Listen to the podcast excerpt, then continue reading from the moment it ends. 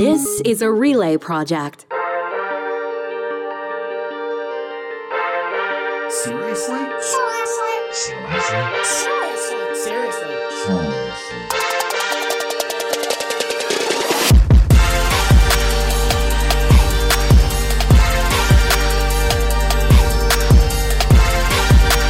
Seriously starts now. Here's Supriya and Ryan. Hey, hey, it's Wednesday morning, November 2nd, and you're listening to Seriously with Supriya and Ryan. I am Supriya Dwivedi in Toronto. Ryan Jesperson here in Edmonton. It's nice to see your face, my friend. Always good to see your face, Ryan. Um, quite the uh, the week in terms of American news, anyway. Um, we should probably get this right off the top. But Paul Pelosi, Nancy Pelosi's husband, was attacked um, in his home in uh, San Francisco by a man wielding a hammer. Yeah, says he was there to uh, to uh, interrogate Paul Pelosi's wife, uh, aka Nancy Pelosi, uh, one of the most powerful politicians on planet Earth. Uh, and, and and maybe the bigger picture, shining light on exactly where the world is at right now, including the United States, the political climate there, leading the charge. Uh, the former president's son, Donald Trump Jr., figured it, was perfect inspiration for his Halloween costume with a pair of underwear and a hammer going as Paul Pelosi. Uh, too soon, Supriya? Yeah, I mean, fuck, I think so. Um, but it, that is the political climate, to your point, in, in the States. And I think that's just where we are, um, where you have at least a good chunk of folks there. And, you know, to be fair here, too, that are just dicks and want to be dicks to the people that they disagree with. Um, and that's a problem. And we'll get into that in a little bit more detail Yeah, later on exactly, in the show. Exactly. The, the big story probably around the world. Uh, well, I shouldn't say that. The big story around the world should be like Ukraine and, and Pakistan and, and what's happening in Iran. And uh, but everybody, and we can't help ourselves talking about Elon Musk officially Twitter's owner and changes in store. Are you seeing some differences even in your your follower count? Are you seeing a lot of people drop off? I've noticed it from here.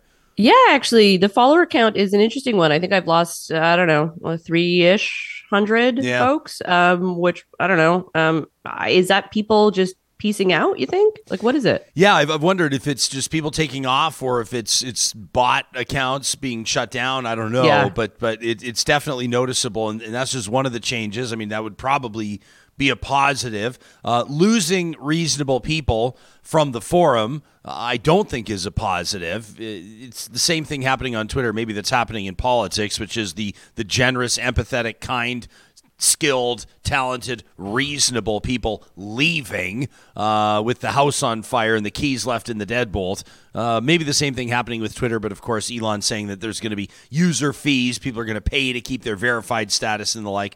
I'd be curious to see what this looks like a year from now. Yeah, totally. And if Twitter is even still a viable platform for the folks who use it quite regularly. Do you think it will Uh, be? Do you think Twitter's going anywhere? So that I don't I don't know. I, I don't like making predictions like this. I think it will re- retain the folks who are I don't want to say obsessed with it, but like use it on a very regular, like the high engagement users or however they would be um, described as, like you know, journalists, um, folks that are uh, perhaps in media in other respects, like whether you're in the entertainment industry or something like that, where you need to, you know, reach out directly to a large group of people, and it's just con- a convenient way to do so. But I've said this before, like I don't see necessarily what the appeal of Twitter is if you're not a journalist or if you're not in news or media or um, one of these, you know, professions that uh, requires you to be in the know at, at all times. Yeah, I think people are going to stay stay around. I think people are going to stick around. I think Twitter will remain.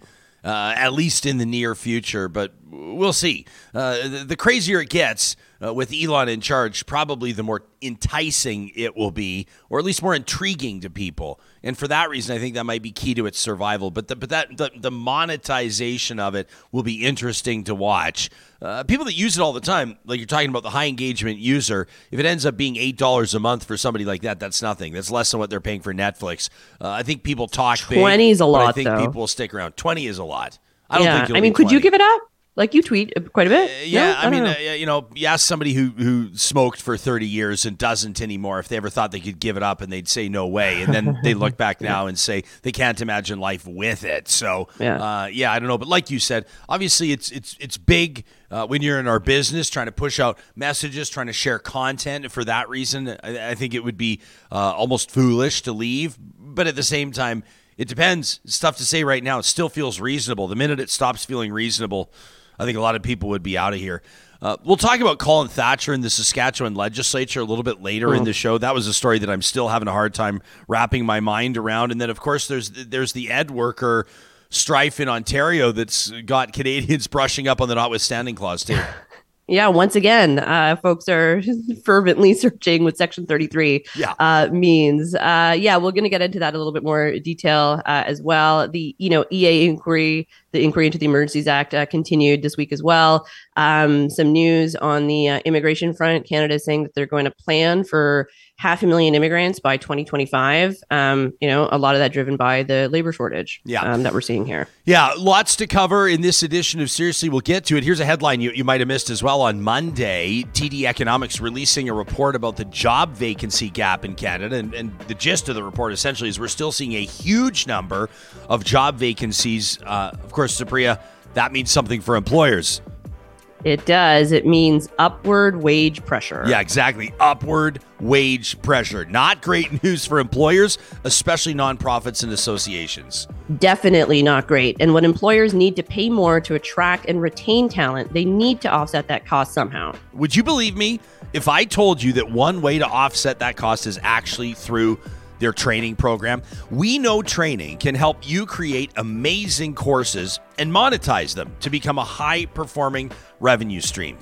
Yeah, Ryan, that's right. You know, they've already helped one association gain an extra $3 million in revenue growth while completely transforming their training program. Plus, they're not just an LMS or e commerce platform. They can do everything from instructional design to course distribution to learner support. So, absolutely everything is handled for you. Plus, they really invest in their partners' success. Let We Know Training partner with you to create a training program that's impactful within your industry, powerful, and profitable. Learn more about We Know Training at weknowtraining.ca. The lead.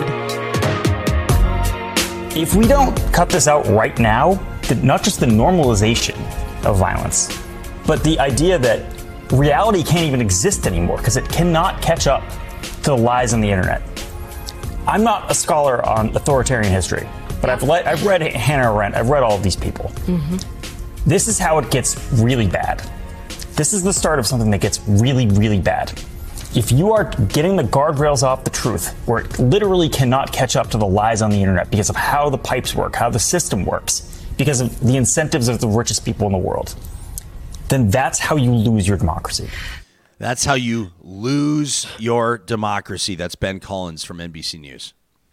Yeah. Um, so, you know, we touched on this at the beginning of the show, but just to catch everybody up to speed, what Ben Collins is referring to in that clip is the fact that after Paul Pelosi was attacked in his home, who is, of course, Nancy Pelosi's husband, um, a lot of folks were tweeting about it, and Hillary Clinton tweeted about it, and then Elon Musk replied uh, that there's more, there may be more to the story than meets the eye, and he tweeted out a literal uh, fake news link. Um, I hate using that term, but it is what what what it what it is. Um, in which the author of the article um, may or may not even really exist. We're we're not exactly sure, but we know it's a dubious source. And on the eh, Trump land GOP side of the internet, there is a theory which is you know false, um, but that Paul Pelosi was in an argument with his gay lover, um, and that is what led to the attack um, instead of the actual facts and the reality of what had happened. And that's what Ben is referring to here is that now you have a huge segment of the American population that believes in this, you know, this this theory that is demonstrably false, and yet we cannot catch up uh, truth with the speed at which these these lies um, propagate on the internet, I- including on on Twitter and including by now uh, the world's richest man, but the dude who owns Twitter um, doing this sort of thing. So not great all the, around. The, the guy that owns the platform, the guy that, that Yeah. you know, to a certain degree turns the tap on and off, so to speak, or at least sets the policy or the direction of the site. I mean, it's about way more than just Elon Musk here, obviously. And, and I think Ben Collins does a, a good job of, of, of, I think he doesn't understate, he doesn't overstate. I think he this, this is just a fact. And the fact of the matter is, is that if there's not a shared set of facts, then what does that mean for dialogue? What does that mean for interaction? What does that mean for democracy? What does that mean for the truth if it can't keep up?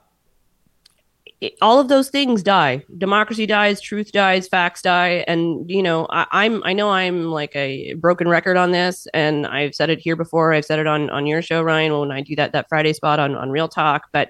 This is we're going to a really bad place, and you know it's funny sometimes to look at what uh, some of the nuttier things that politicians say, right? A lot of the time, um, like haha, World Economic Forum, Great Reset. Oh, what a, what a what a silly thing to to sort of put out there, but um, it's corrosive and there's something to be said when you have large segments of your population that are just in a completely different information ecosystem and cannot agree on these facts and i don't know like how how do we actually go about a democracy if we don't have any shared facts like i don't think we can um uh, and that's your uh, good news Wednesday morning tidbit for today. Like I, I don't know. Like I, I realize I'm being quite a downer right now. No, but, but maybe sometimes we've, we've got to call a spade a spade. And and right now, I think you know when we talk about a threat to democracy, when you talk about democracy dying, I think a lot of people, maybe even the average person, would, would roll their eyes. Come on, you guys, come on. You know, Yeah. democracy is not going to die. I, I think back. I mean, the January sixth insurrection, not that long ago, was that not the wake up call that everybody needed? I mean, didn't did, didn't that prove that these things, even in what we see as the most developed nations, the Western world, the bastions of democracy, that they too can be and are vulnerable if things get out of control? I mean, what qualifies as out of control? What qualifies as red flags or troubling to people that aren't troubled by what we're seeing right now? But I mean, no. To your question, uh, like first of all, yes, like it was a troubling thing, but like January 6th didn't lead us to a place where we actually took this sort of thing seriously, and we're seeing that in the way that the mainstream legacy American political media tends to position both parties um, in the lead up to the midterms, which is you know which are next week, uh, as two equally viable parties, and not one in which there is a uh, fervent and vociferous anti-democratic streak in one of the two main parties. Like it, it, it, and then we had our own freedom convoy, and in our own freedom convoy, the stated goals were to overthrow the government and had all sorts of conspiracy theories, um, you know, um, waffling about within within the the mix, and we didn't really take that seriously. And one of our main parties, you know, the so-called government in waiting, um, one of the only two parties that's ever really in contention to form government in this country, was outwardly supportive of this movement and the party, and and, and so I don't.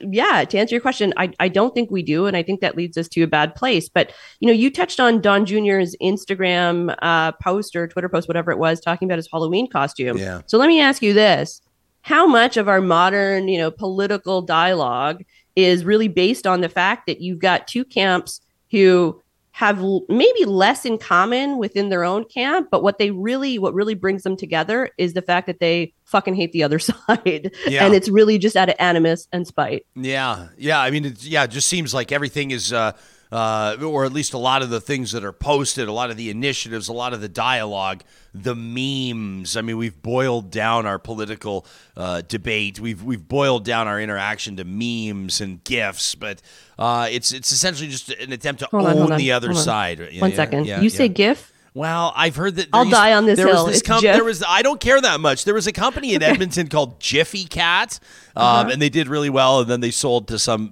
one of the big players and, and made all their money. Um, so that led me to believe that it was Jiff, like Jiffy Cat. And then the more I would say Jiff, then people like you're doing right now would confront me and say it's GIF, you idiot. It's GIF. What are you, boomer? It's GIF. Yeah. And so now I Uh, just, you know what? Whatever. If you want to, you know, take uh, what would you call it, like our our seriously style guide. If, if you want to plant a flag, I'm Mm-hmm. yeah, cool it's go- Jeff. I'm doing it. Jeff, okay, all Yeah. right. So our Okay. political debate and our interactions is boiled down to gifs and memes and owning the other side, or at least attempting to do so. It's really dumbed it down, but it but it's also working. It's how people are winning elections and uh, not just arguments. And uh, I, I don't know. To me, in in the short term, uh, it makes it fun to watch, uh, depending on your definition of fun. But in the long term, this might be what burns the entire house down. Yeah, man, no kidding. And like, just really quickly, because I did touch on it in terms of uh, the American political media on the legacy front.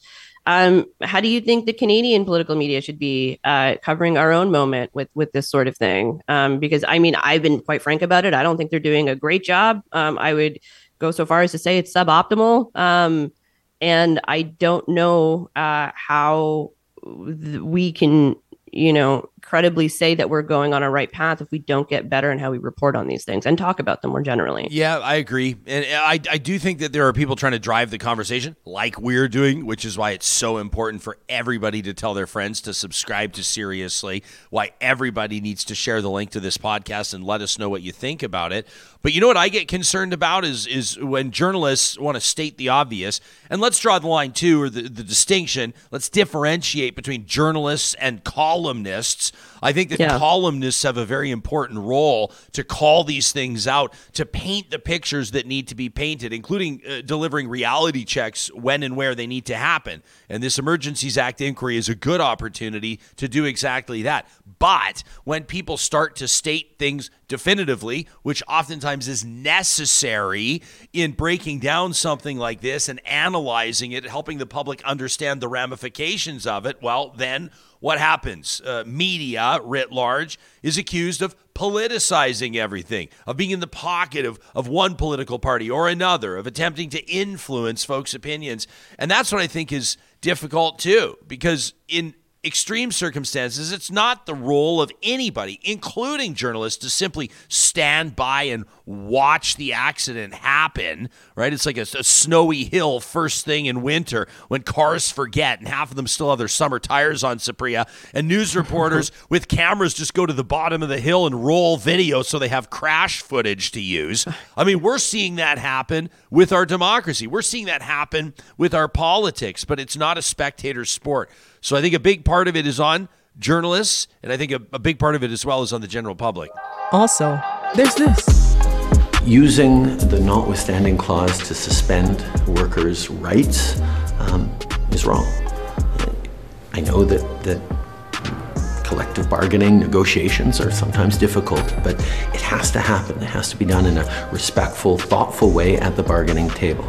Uh, the suspension of people's rights is something that you should only do in the most exceptional circumstances. And I really hope that uh, all politicians call out the uh, overuse of the notwithstanding clause to suspend people's rights and freedoms.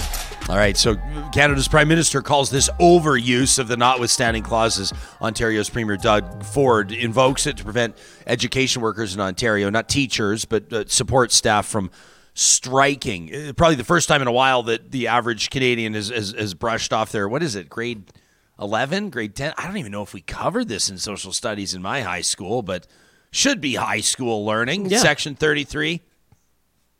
Yeah, so I mean, first and foremost, I think it's interesting that uh, whatever truce or bromance that Trudeau and Ford had going on, it seems Trudeau has broken that um, by coming out so strongly against it. And Labor Minister Seamus O'Regan um, also had some very strong words uh, about the use of the notwithstanding clause. This is the second time that uh, Premier Ford has uh, used it. Um, he was going to use it for cutting the size of Toronto City Council, but then he didn't ultimately have to end up using it. And I I don't know. It's it's an interesting thing because the notwithstanding clause is obviously in there for a reason. Um, it was, you know, said to have been included as like a last measure sort of resort if uh, there's an impasse and it needs to be done. But you know, we've seen at least in in recent years, particularly in, in Quebec and Ontario, um, the use of the notwithstanding clause, and in Quebec, even using it preemptively um, in a, a couple of instances. And so, I don't know. There's always this like trepidation, I think, that uh, especially federal politicians have when it comes to reopening the Constitution, because it was, you know, a bit of a, I guess, a cluster bleep when when they did it the first time around. So, like, uh, are we okay with premiers using the notwithstanding clause? Because if we're not, we should probably talk about it. No. Mm. Yeah, uh, I, am I'm, I'm a little rattled that you're censoring yourself on this edition of Seriously okay, Cluster. Clusterfuck. There, sorry. was- there we oh. go. Yeah. Woo, yeah. there we go. Yeah, yeah. Uh, hey, listen, I, I think it's uh, it- it's it's there for a reason. It's there to be used. Uh, I'm not necessarily defending or justifying the use of it, but I'm not convinced that it's unconstitutional to leverage an option that's there. Do you know what I'm saying? Yeah, yeah, uh, totally. Like you said, we, we've we've seen it in Ontario, we've seen it in Quebec. We're probably going to see it in Alberta. I mean, I think probably the first time that I that, that I, I learned a little bit about the notwithstanding clause was back when when our former premier Ralph Klein talked about invoking the notwithstanding clause when it came to gay marriage or eh, marriage equality. So that was not exactly the most flattering context for Albertans, especially in hindsight. But it's something that that put on the radar that it's something that could be used. So I've been paying attention to to what some people on Twitter, uh, educated voices on Twitter, have had to say about this, uh, including some PhDs, including some political scientists. This was an interesting one from uh, Tyler Lougheed, who says, you know, the Emergencies Act was tyranny, uh, but invoking the notwithstanding clause is okay. And then he has that, hmm, the thinker emoji. Uh, meantime, University of Alberta political scientist Dr. Jared Wesley says, listen, reasonable people can condemn both Trudeau's use of the Emergencies Act and Ford's use of the notwithstanding clause. He says it strains credulity to, to state that either move was clearly unconstitutional. Now, he put out a whole thread. People should read it for themselves at Dr. Jared Wesley on Twitter. He says both moves are provided for in law. Neither man is acting like a dictator. Both are accountable to legislatures elected by voters. In many ways, what we're seeing now a full inquiry, public scrutiny, followed by legislative debate, court action, and eventually elections is the epitome of modern liberal democracy. So that was a take I thought that had some value. Yeah, um, I think it's a, a good reason take, and it, part of what he said, I think, is uh, especially worth highlighting, which is in the case of Ford and Legault, for example, um, they did go to the electorate shortly after uh, invoking and using the notwithstanding clause, and they were handed both of them, uh, you know, increased majorities. So uh, it, it's clear that at least um, the Twitterati and the general voter uh, seem to have different views when it comes to uh, the invocation of the uh, of the notwithstanding clause. But I don't know, man. It's like you mentioned um, that when it was first floated in Alberta, i- it being used for for marriage equality. I mean, are we really okay with premiers um, trampling on on fundamental rights? Like right now, we're talking about this in the abstract, right? But like it, it may not be in a few years' time where we're in a, a situation where a premier wants to just I don't know invoke it because he wants to or she wants to limit access to reproductive services or I, in some other areas that folks would consider um, rather fundamental. And it's worth noting, at least in Quebec's case, right? Both Bill 96 and Bill 21 aren't exactly uh, rights affirming legislation um, by, by any measure. Quite the opposite. Um, yeah. So like, I, I don't know. It's, uh, it just, I, I agree with everything that is said. I think, you know, to your point, it's in there for a reason. Someone use it, but I think it should be used sparingly. And I don't know if we're seeing that. And I don't know if I necessarily trust, um, a lot of our provincial leadership, Mm. um, present and future, uh, to be the arb- to be like the guard keepers of this. So what you're saying is let's not normalize the notwithstanding clause. Uh, let me ask you something. Strategically speaking, when it comes to the court of public opinion, so to speak, does the premier, does Premier Ford um, have some momentum in his corner, or does he have maybe that winning hand? Uh, the premise of keeping kids in school. I wonder if that's a winning position to take these days. Danielle Smith, along the same lines uh, in, in Alberta, or at least maybe on parallel lines, uh, with her no more masks in schools no matter what. Uh, proclamation just this last week. I know, I know, I know, I know. People in the podcast. no matter see- what, there's no. a deadly new strain of, and we're not masking because fuck that. yeah, yeah, yeah. But you know, let's, let's bring it back to Ontario. Do, do you think that Doug Ford has that? Is is that a, a, a you know with regards to where the majority of the public might lean right now? The the idea of keeping kids in school does that give him maybe a little bit of extra oomph? Yeah, that's a good question. Um, I think it will probably be slightly to the premier's advantage on this, um, just given that parents, particularly in Ontario, where we did have like I think the longest school closures during the pandemic, um, in like all of North America, I think, not even just in the country. Um, so parents are tired, but you know, there's something to be said about like the optics of not properly compensating custodian staff or ECEs or you know folks that have been um, also working quite hard and with inflation the way it is. Uh, I don't know if um, the provincial government in Ontario comes across as you know there for the working um, man or woman person and uh, that is what they tend to build themselves as right? Yeah, like I mean, fighting it- for you fighting for the little guy type thing. Ultimately, it's crunching numbers, right? Uh, political calculus. What's the winning position to take? And of course, on this one, only time tells. Seriously? Mr. Speaker, last week uh, there was an individual that attended the speech from the throne who should not have been invited to do so. The invitation being extended was a, a terrible error in judgment, and I have taken some time this weekend to reflect for personal, some time for some personal reflection to think and to listen. To listen, uh, first of all, to my family, uh, to friends, to listen to colleagues, and to people across this province indirectly and directly. Okay, so that was the apology that Premier Scott Moe gave on the floor of the legislature for having invited a convicted wife murderer uh, to the throne speech. And, you know, Ryan, I eh, will confess here, I did not know who Colin Thatcher was, having grown up in Quebec and, you know, now living in um, Ontario. It's not like a household name for me by any stretch. But when I saw my Twitter feed light up with all sorts of journalists being like, what the fuck? Why would this guy be invited? And then seeing the initial reaction from, um, you know, politicians in Saskatchewan being like, wow, whatever, he deserves to be there. And it's like, what? Um, and it, this apology from Moe there is also kind of weird because he's like, I listen first and foremost to my family. Like, what?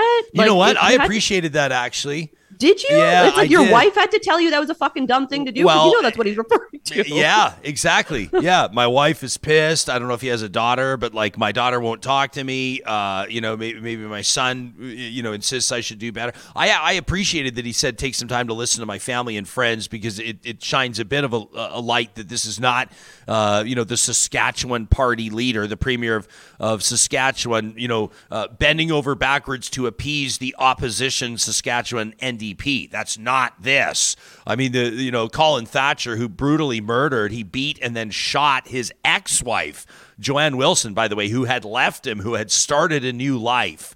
Um, he, he maintains his innocence. Nobody believes that bullshit. Uh, but he did do his time. Okay, so that's the context. He's a former MLA himself. His dad, Colin Thatcher's dad, the former premier of Saskatchewan. And so when Lyle Stewart, the MLA, uh, who's lost his his uh, you know he, he had a, a special post there. I can't remember what parliamentary secretary or something. He was stripped of some title uh, for making this this this egregious error in judgment. Um, you know, it, it surfaces that Lyle Stewart, who, who invited Colin Thatcher there, a former EA of his, by the way, like like decades ago, uh, he goes on the record when questioned by reporters and says nobody deserves to be here more than Colin Thatcher. Not just, I guess we can admit it, but nobody deserves it more. And you've got a lot of people suggesting that, I don't know, maybe Joanne Wilson might deserve to still be walking around enjoying life. Uh, maybe the family of Joanne Wilson might deserve to be. This throne speech, Supriya, the theme of it, tough on Tough crime. on crime. Unbelievable. Unbelievable. We can't help but call him how we see him, and we sure appreciate when uh, seriously subscribers let us know what they think about what they're hearing on the podcast as well. Yeah, you can always get in touch with us on Instagram at Seriously Pod, on Twitter at Supriya and Ryan. Check out our website, seriouslypod.com, and you can always send us emails as well. Talk at seriouslypod.com. You bet. It goes a long way for us when you rate and review the podcast. If you're listening on your phone right now, you just scroll down to share and you can send it to your friends, those other politically engaged Canadians that like to know what's happening in the world around them without all that noise. We're here every Wednesday. Supriya, my friend, I'll see you in a week. Sounds good. Seriously is hosted by Supriya Dwivedi and Ryan Jesperson. Technical producer, John Hicks. Executive producer, Josh Dunford. Account coordinator, Lawrence Terlego. General manager, Katie Cook Shivers. Human resources, Lena Shepard. Voiceover by me, Tangi. Seriously is a relay project. For more, check out seriouslypod.com.